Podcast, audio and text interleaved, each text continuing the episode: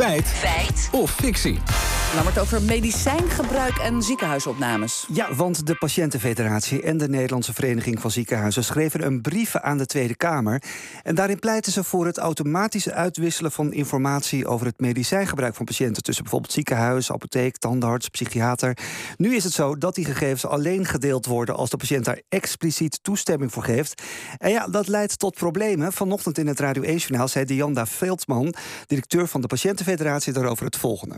We weten ook dat er ongeveer 600 eh, vermijdbare ziekenhuisopnames per week zijn. doordat dit niet goed geregeld is. Ja, 600 vermijdbare ziekenhuisopnames per week volgens Veldman dus. doordat uitwisseling van informatie over medicijngebruik van patiënten niet goed geregeld is. Nou, dan wil jij weten of dat klopt. Maar eerst, wat, wat, valt er nou precies onder die term hè, vermijdbare ziekenhuisopnames? Ja, dat eh, vroegen we aan geriater en klinisch farmacoloog in het UMC Utrecht, Clara Drent. Dat is een inschatting die gemaakt is door de, door de onderzoekers, artsen en apothekers in samenspraak.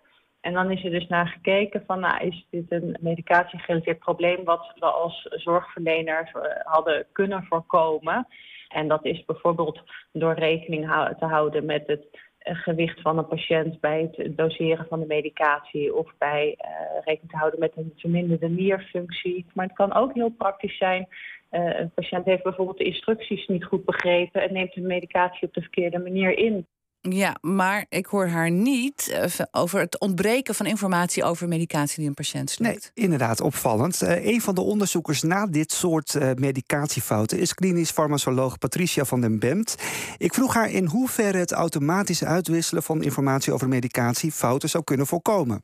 Overdrachtsfouten zijn niet de belangrijkste oorzaak. En dat wil niet zeggen dat die medicatieoverdracht niet belangrijk is. Want die is juist belangrijk om uh, het hele proces veel efficiënter te laten verlopen. Zodat er meer aandacht uh, uit kan gaan naar het goed bekijken van de medicatie van de patiënten. Ja, het zou dus wel kunnen helpen om fouten te voorkomen. Alright, en dan nu de cijfers. Ja, daarvoor klopte ik aan bij Bart van der Bemt, verre familie overigens van Patricia. De opa's van hun opa's waren broers. Maar hij is ook apotheker en hoogleraar geneesmiddelengebruik in het Radboud UMC. Er zijn meerdere onderzoeken die hebben gekeken hoe vaak nou een ziekenhuisopname komt door geneesmiddelen. En grofweg uh, lijkt het erop dat er tienduizenden mensen per jaar uh, opgenomen worden in het ziekenhuis terwijl er door een geneesmiddel komt.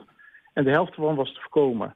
Het hangt een beetje af welk onderzoek je pakt. Of dat nou uh, 15.000 ziekenhuisopnames zijn, of 20.000 of 30.000. Dat is ook een beetje hoe je het meet. Hmm. Omgerekend naar het aantal opnames per week zou het dus ongeveer kunnen kloppen. Ja, klopt. En Patricia van der Bemt doet hier zelf onderzoek naar. Dus ik check het ook nog even bij haar.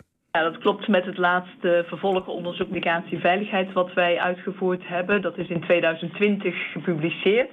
En op basis van die gegevens is dat getal uh, tevoorschijn gekomen. Dat is een totaal van 27.000 mogelijk vermijdbare ziekenhuisopnames per jaar. En dan kom je inderdaad op zo'n 600 per week. Mm, ja, Lammert, we hebben het al een klein beetje gehoord. Maar 600 eh, vermijdbare ziekenhuisopnames per week. Doordat artsen niet altijd weten welke medicatie een patiënt allemaal slikt. Feit of fictie? Nou, er zijn in Nederland 600 zieken, uh, ziekenhuisopnames per week. door mogelijk vermijdbare medicatiefouten. Maar we moeten wel een kleine nuance plaatsen bij de opmerking van Diana Veldman van de Patiëntenfederatie. Want de link met het ontbreken van informatie is niet in alle gevallen even duidelijk. Desalniettemin ja, kloppen de cijfers wel, dus we hebben het hier over een feit.